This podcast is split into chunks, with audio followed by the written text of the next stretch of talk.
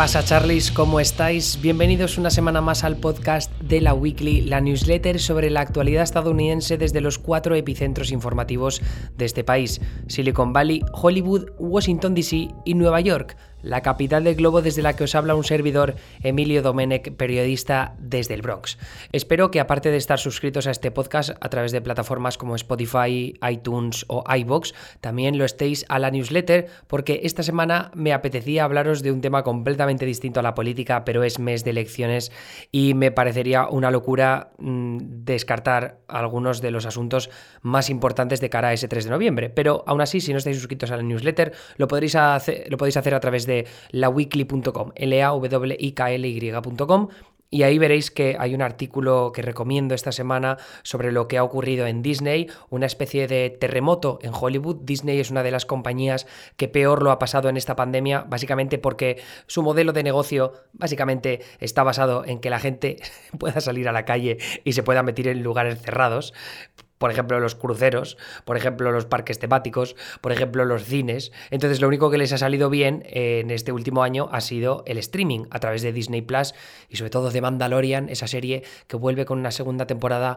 a finales del mes de octubre y que es la mejor noticia teniendo en cuenta que la política da puñetero asco. Pero bien, el caso es que ha habido un terremoto porque ha habido una reorganización de, todo, de toda su estructura de liderazgo y me parecería la puñetera hostia contaros aquí durante una hora qué es lo que ha pasado exactamente y por qué tiene tanta relevancia. Pero bueno, os dejaré el artículo que, he leído en The Hollywood Reporter al respecto y ya lo intentaré comentar en más profundidad con mi compañero Pablo Moloco en uno de esos podcasts del juego de Megan que sé que algunos de vosotros eh, esperáis con muchas ganas. Volviendo al tema de Marras, las elecciones de lo que os quiero hablar esta semana es de cuáles son las posibilidades reales de que Donald Trump eh, gane la presidencia, teniendo en cuenta que está muy por detrás en las encuestas. Y no tanto por las posibilidades de qué estados puede ganar, qué demográficos puede acabar conquistando, pese a que últimamente pues, se le está dando bastante mal todo lo que tiene que ver con las encuestas, sino más bien hablar de sus logros a nivel de mensaje, a nivel político. Porque eh, lo que hemos visto en las últimas semanas es que prácticamente todos los titulares han jugado en su contra sobre todo el primer debate que fue un completo desastre, después el positivo por COVID-19 que no lo gestionó demasiado bien, y esto no lo digo yo, lo dicen todas las encuestas, porque los ciudadanos en mayorías a veces abrumadoras concluyen no solo que Donald Trump perdió el debate contra Joe Biden, sino que dio bastante pena y se comportó como un completo imbécil, eh, luego también en lo que respecta al COVID-19 consideran que se comportó de forma irresponsable. Y repito, esto no lo digo yo, lo dicen la mayoría de encuestas que se han publicado desde entonces. Incluso en encuestas en las que Trump eh, ha mejorado sus números, la ciudadanía concluye que se ha comportado Trump de forma irresponsable. No sé qué tal estará jugando el hecho de que ahora esté celebrando mítines en lugares como Florida y Pensilvania, estados que como ya sabéis serán claves el próximo mes de noviembre, y esté haciendo mítines pues sin distancia de seguridad, sin que la gente lleve mascarillas y presumiendo de que a él ahora de alguna forma es inmune al virus. Y luego bailando también YMCA en uno de esos vídeos virales que tanto le gustan a él. Pero volviendo al, al tema principal, eh, yo lo que he listado en la newsletter es una serie de parámetros que me parece que tienen que suceder a lo largo de las próximas semanas para que Trump pueda remontar. En estos momentos, Trump está a más de 10 puntos de Biden a nivel nacional. Ya sabéis que a nivel nacional a veces no nos interesa tanto como lo que está pasando en los estados, ¿no? Pero eh, Donald Trump necesita mantener al menos uno de Pensilvania, Wisconsin o Michigan para ganar las elecciones. Eso, o, hacer una pirueta y ganar Nevada, Maine, New Hampshire o alguno de estos random. Pero bueno, en principio tiene que mantener o Wisconsin, o Michigan, o Pensilvania. Entonces, en esos tres estados, las diferencias con respecto a Biden siguen siendo bastante grandes. Así que eh, yo, me parece que por ahora la media está como 6, 7 puntos por encima, 8 me parece que ya está en el estado de Michigan. Así que o se pone a recortar distancia ya a 20 días de las elecciones o lo tiene muy crudo para ganar esa reelección. Entonces, ¿cuáles son esos parámetros, esos aspectos de los que os quería hablar? Pues el primero es la popularidad de Trump. ¿Por qué es importante la popularidad? Porque al final la reelección de un presidente es valorar qué tal se ha comportado en los últimos cuatro años. Entonces, dependiendo si la gente aprueba o desaprueba su trabajo, se puede decidir un poco mejor qué parte del electorado está dispuesto a votar por él. Una cosa es que el rival de Trump fuera muy impopular, pero no es el caso de Biden, porque lo que demuestran también las últimas encuestas es que Biden es una figura popular y ha conseguido remontar respecto a hace unos meses cuando su ratio de favorabilidad, que me han dicho que esta palabra no os gusta, pero su ratio de opinión favorable-desfavorable, ya digo que ha mejorado bastante en los últimos meses. Así que no teniendo a una figura impopular como fue Hillary Clinton en 2016, nos podemos fijar en la popularidad de Trump para decir eh, qué margen de mejora tiene de cara a las próximas semanas. Entonces, ahora mismo, según 538, que para mí es la mejor web en lo que respecta a análisis demoscópico, en lo que es la media de las encuestas sobre la popularidad de Trump, ahora mismo el 43,6% del electorado aprueba el trabajo de Trump. Y no se va demasiado de los apoyos que encuentran las encuestadoras a nivel nacional en lo que respecta a Trump. Entonces, eh, vemos que, por ejemplo, Biden está en el 52-53% de apoyos a nivel nacional y, sin embargo, eh, Trump perdón, está en el 42, 43, 44, quizá un poquito más, ¿no? Pero en ese, en ese margen. Así que si de aquí a los, últimos prolegómenos de las elecciones consigue recuperar un poco de terreno y situarse en torno al 46%, y Biden pierde por otro lado, ya ahora comentaré por qué otro lado puede perder, pues entonces eh, las encuestas estarían lo suficientemente ajustadas como para que el margen de error haga que no sea una sorpresa ver una nueva victoria del actual presidente estadounidense.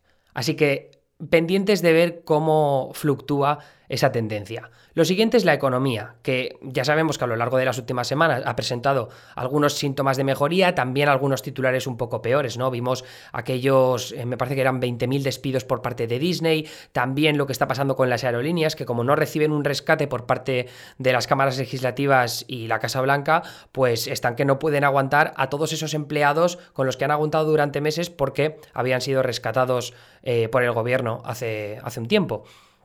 Pero de todas maneras, si los datos económicos son suficientemente positivos a lo largo de las próximas semanas, hay un nuevo dato de desempleo muy bueno, eh, una empresa de repente mm, abre la posibilidad de ofrecer 20.000 nuevos empleos, contrarrestando lo que ha pasado con Disney. Ese tipo de titulares pueden ayudar un poco a Trump, porque lo que es cierto es que conforme más se acerque uno a las elecciones, menos importan los factores económicos porque a la gente no le da tiempo de notarlo en el bolsillo, que es algo que explicaba muy bien Nate Silver en un artículo de 538 sobre la trascendencia de la economía en este tramo final de las elecciones.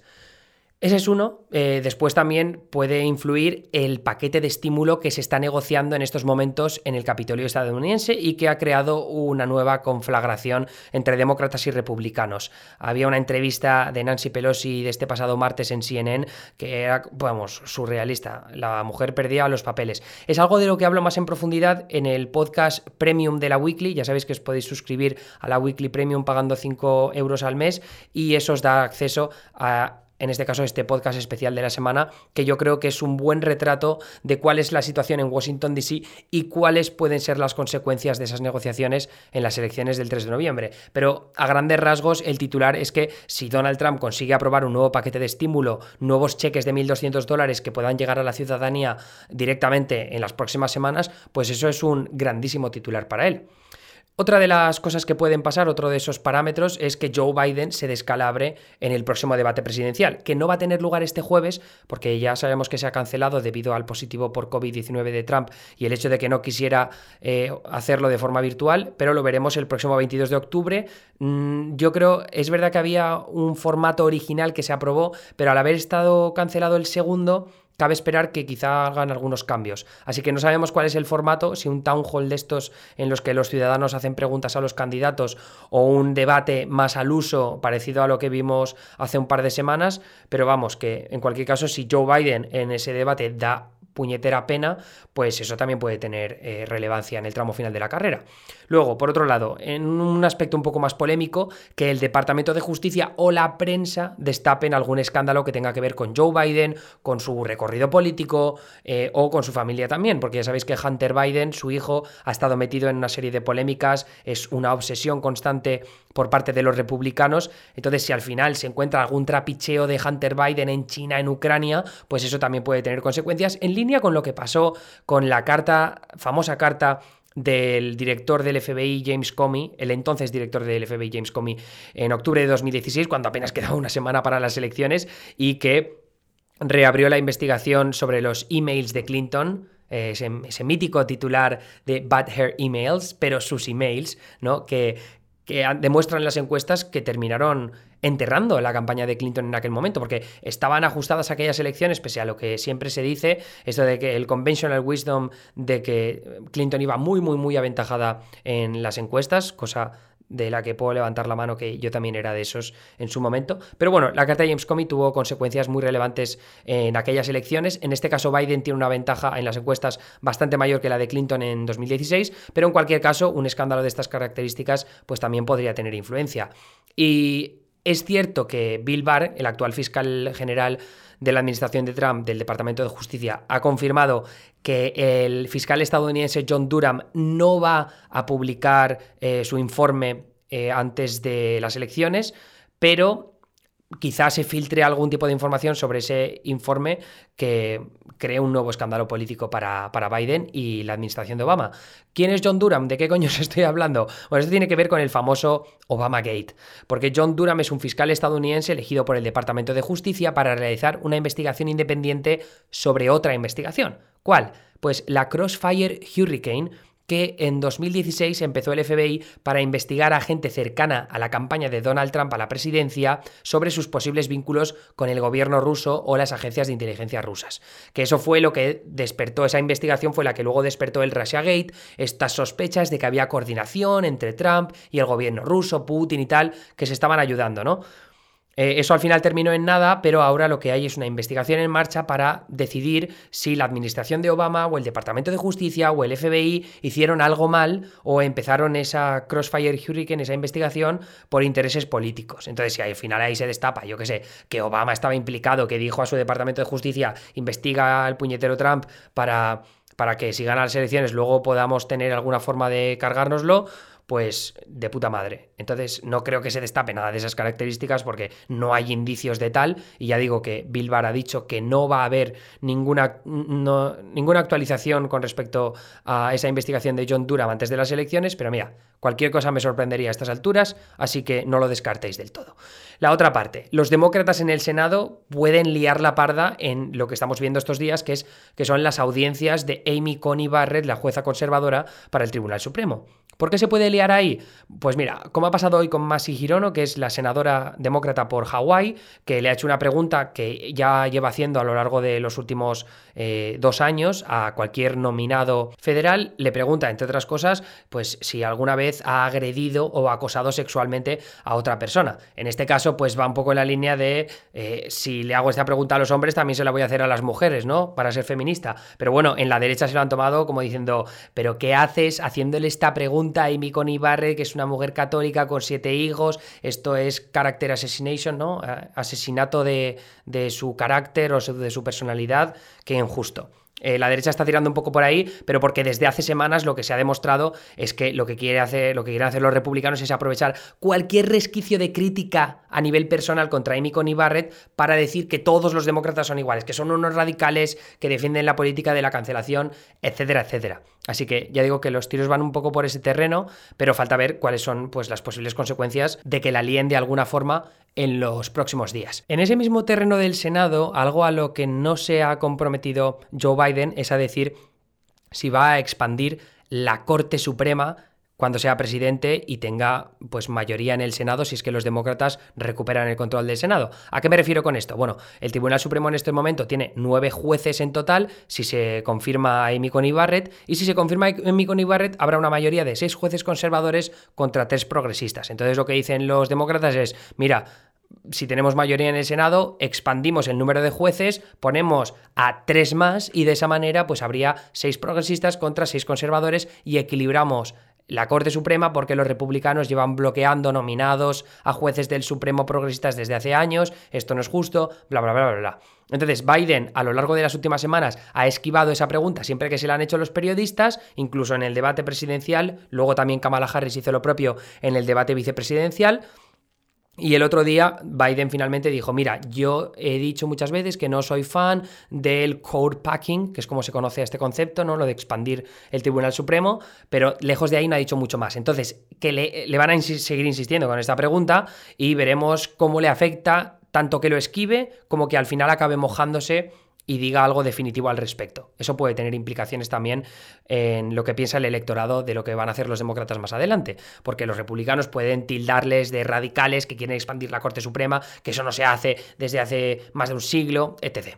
Bien, eh, la otra, el otro apartado que me interesa, el COVID-19, que esto es algo de lo que ya hablé la semana pasada, si deja de ser un tema principal de la campaña, pues eso puede ser bastante positivo para Trump, porque ya sabéis que en ese apartado, en lo que tiene que ver con eh, si el electorado aprueba la labor de Trump para gestionar la pandemia, ahí suspende, pero con unas notas pésimas. Y Biden, la gente confía mucho más en Biden para gestionar la pandemia. Entonces, conforme menos se hable del COVID-19 en términos negativos, mejor. El problema para Trump es que ahora mismo se está hablando mucho del COVID porque eh, no solo dio positivo él hace un par de semanas, sino que está subiendo el número de casos y sobre todo, y más importante, el número de hospitalizaciones. Porque es verdad que el número de casos puede subir porque se están haciendo más test, que es cierto, pero si sube el número de hospitalizaciones, algo mal se está haciendo. Además, no está solo en el Rust Belt, en, estados como Michigan, por ejemplo, Iowa, también en el Midwest, como las Dakotas, eh, sino ahora estamos viendo en Nueva York, que eso a nivel electoral no importa tanto, pero en Wisconsin sí. Y además, eh, Trump está celebrando mítines sin uso de mascarillas obligatorio, eh, sin distancia de seguridad, y el tío burlándose de que ahora es inmune, pues eso también puede ser negativo para él. Pero bueno, en cualquier caso, quiere restablecer esta idea de normalidad, veremos si le funciona. Otra cosa que podría venirle bien a nivel de COVID-19 es que se aprueba un tratamiento milagroso para el COVID-19, eh, también que se confirme que una de las vacunas que están ahora en algunas de las últimas fases de pruebas, pues es un éxito y dicen no vamos a poder distribuirla antes de las elecciones, pero sí para finales de año creemos que ya estará lista. Un titular de esas características, bueno, sería espectacular, nada me, me alegraría más, pero a Trump le alegraría incluso más todavía porque sería una forma de vender que su gestión, sobre todo a través de esa operación Warp Speed en la que invirtieron eh, su administración 11.000 millones de dólares, también eh, con ayuda del Capitolio, pues eso es un logro trascendental de, su administración. Así que un titular de esas características ya, ya digo que le podría dar un giro positivo a su gestión del coronavirus y venirle bastante bien a nivel electoral. Otro aspecto clave, que las encuestas fallen tanto o más que en 2016, porque es cierto que Trump se puede acercar a Biden, pero, hostias, recortar 10 puntos es un huevo. Entonces, si no puede recortar 10 puntos, igual sí que puede recortar 6 y quedarse a 4 de Biden. Y quedarse a 4 puntos porcentuales, el margen de error de las encuestas, ya lo hemos dicho muchas veces, está en 3-4 puntos. Es decir, que podéis quitarle 4 a Biden y sumarle 4 a Trump. Eh, ya digo que viendo las encuestas me cuesta mucho creer que Trump vaya a ganarle el voto popular a Joe Biden. 538 me parece que valora esa, posibilidad en menos del 1% de posibilidades. Es decir, irrisorio y casi imposible. Entonces, si no gana el voto popular, lo que sí que puede pasar es que, pues como Hillary Clinton, que ella consiguió 3 millones más de votos que Trump, pero perdió en estados determinantes. Así que ya digo que dentro del margen de error de las encuestas, si Trump se pone a tiro de piedra, podría ocurrir que se equivoquen lo suficiente como para que Trump se lleve la victoria. Y luego el último apartado tiene que ver con el recuento del voto por correo. Si finalmente ese recuento prueba ser un desastre en estados como Michigan, Pensilvania y Wisconsin y las elecciones están apretadas de cojones, lo que puede pasar es que el recuento del voto por correo tarda varios días, Trump declara la victoria, empiezan a haber litigios para decidir qué voto por correo se aprueba y cuál no, qué firmas están bien y cuáles no, este nombre no coincide, esta dirección no coincide. Bien, ya, ya sabéis que he hablado mucho de ello en los últimos meses, pero si algo así ocurre, también podría venirle bien para su reelección. Entonces, esa es alguna de las eh, esa es la lista de los parámetros que yo creo que pueden influir en este tramo final de las elecciones, pero yo creo que lo más importante para Trump es, tío, habla de los logros de tu presidencia. Pero ya sabemos que eh, Trump es muy poco disciplinado a la hora de centrarse en un solo mensaje, ¿no? Entonces él se mete en sus mítines, habla de mil cosas distintas, eh, lía alguna de alguna coña, alguna broma que hace, luego se mete en algún percal eh, diciendo algún insulto de más, y ya la hemos liado, ¿no? Entonces los titulares empiezan a ser sobre eso en vez de sobre sus logros políticos. Pero, ¿qué logros políticos? Pues mirad, eh, Trump ha conseguido algunas cosas bastante, bastante decentes. Eh, la Tax Cuts and Jobs Act de 2017, que es la reforma de impuestos famosa, los demócratas la han criticado mucho porque fue un recorte de impuestos bastante bestia, y esto es cierto, a las corporaciones y a las grandes riquezas. Pero también le recortó los impuestos a las clases medias. Aquí entra un poco la teoría conservadora del trickle down economics, ¿no? Que es si tú dejas que las grandes riquezas, que las corporaciones consigan dinero, inviertan y creen empresas, creen empleos, eso al final va a repercutir en los salarios de las clases más bajas o de la clase media, ¿no? Eso, bueno, yo estoy bastante en desacuerdo, pero si vosotros creéis en esa teoría económica, eso es cosa vuestra. Eh, aquí yo no, no quiero influiros. Eh, el otro aspecto, la First Step Act de 2018. Este es un primer paso muy importante en lo que respecta a la reforma de justicia criminal.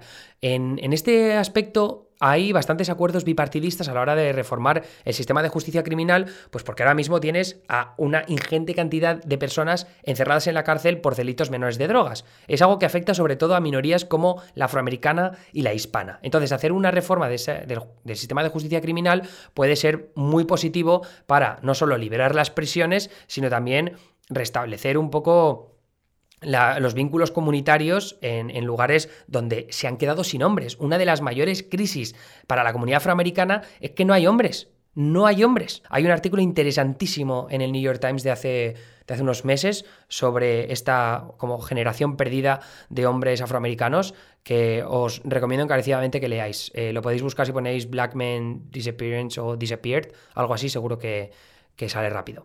Luego, la desregulación masiva. Una de las cosas que ha hecho Trump es cargarse regulaciones que se habían puesto a lo largo de la última década o las últimas dos décadas eh, por parte del gobierno federal. Entonces, todo lo que tiene que ver regulación eh, por la lucha contra el cambio climático, mucha regulación que puso en su momento eh, Barack Obama para la APA, que es la Environmental Protection Agency, o sea, la Agencia de Protección Medioambiental, se ha cargado un huevo. Entonces, esto eh, no solo ha venido bien a las grandes empresas o a las compañías energéticas que se encargan en temas como el carbón, pero sino también a, las pequeñas y medianas empresas, pues que ahora tienen que lidiar con muchas menos regulaciones. Hay algunas bases de datos bastante interesantes sobre, sobre esto. os he enlazado una en la newsletter, luego también está en el New York Times una que están haciendo recuento de cuáles son las regulaciones que Trump se ha cargado en términos de cambio climático, por si os interesa eso. Eh, luego, el otro aspecto que se puede considerar como una victoria, mm, depende de si eres progresista o, conservador, o, conservador a nivel ideológico, es lo que tiene que ver con las cortes o los tribunales federales. Porque él lo que ha conseguido, gracias al apoyo del Senado de mayoría republicano, es confirmar a una ingente cantidad de jueces conservadores para los tribunales de apelaciones o en este caso para el Tribunal Supremo. Porque con la suma de Amy Coney Barrett, Donald Trump habrá conseguido confirmar a tres jueces conservadores para el Tribunal Supremo solo en su primer mandato, que si no me equivoco es algo que no conseguía nadie desde la presidencia de Nixon. Y Nixon básicamente lo consiguió porque pudo aprobar dos jueces de, una sola atacada eh, nada más empezar su presidencia. Pero, como digo, Tres jueces conservadores, Brett Kavanaugh, Neil Gorsuch, ahora Amy Coney Barrett, que no creo que tenga problemas en conseguir su confirmación para el Supremo. Eh, pero eso, ha cambiado para siempre, para siempre no, pero para las siguientes décadas el panorama eh, conservador de la Corte. Y el último aspecto tiene que ver con la política exterior. Por un lado, la derrota del Estado Islámico en 2019 y el asesinato del líder del califato Abu Bakr al-Baghdadi, también con la ayuda de los kurdos, aunque a ellos siempre se nos olvida agradecerles lo que, lo que han hecho por el resto de la humanidad. Y luego también eh, lo que tiene que ver con la paz en Oriente Medio, porque ya sabemos que los titulares que tienen que ver con Israel en los últimos meses ya depende de eh, cuánto simpatices con la idea del Estado palestino, pero en este caso el restablecimiento de las relaciones entre Israel y los reinos de Emiratos Árabes y Bahrein es bastante importante para la estabilidad en la región. Así que eh, ese yo creo que es otra victoria que se puede apuntar Donald Trump en lo que respecta a su presidencia. Así que lo que ya digo, mm, me parece que las próximas semanas van a estar muy determinadas por cuántos de esos parámetros de los que os hablaba se cumplen y sobre todo cómo de capaz es Trump de mm, abogar por un solo mensaje o por un par de mensajes básicos y que le funcionen bien, sin enemistar a una parte concreta del electorado que acabe por enterrar su campaña presidencial. Va a ser un tramo muy difícil para Trump, pero oye, los últimos cuatro años lo único que nos dicen es que todo, todo, todo es posible. Así que nada, eso ha sido todo por mi parte esta semana en la Weekly. Espero que hayáis disfrutado del podcast. Ya sabéis que si queréis apoyarme lo podéis hacer a través de la Weekly Premium. Si no, también podéis suscribiros a mi canal de Twitch, donde estaré este miércoles con un nuevo informe de campaña sobre el estado de Pensilvania que ahora mismo será el más, más, más, más determinante de estas elecciones del 3 de noviembre. Y luego, por otro lado, si no tenéis dinero, siempre podéis apoyarme poniendo una reseña en iTunes de este podcast de 5 estrellas diciendo lo mucho que os gusta. Si es que os gusta, si no os gusta, no escribáis nada. Y eso es todo. Mi nombre es Emilio Domenech. Me escucháis la semana que viene aquí en la Weekly. Hasta luego.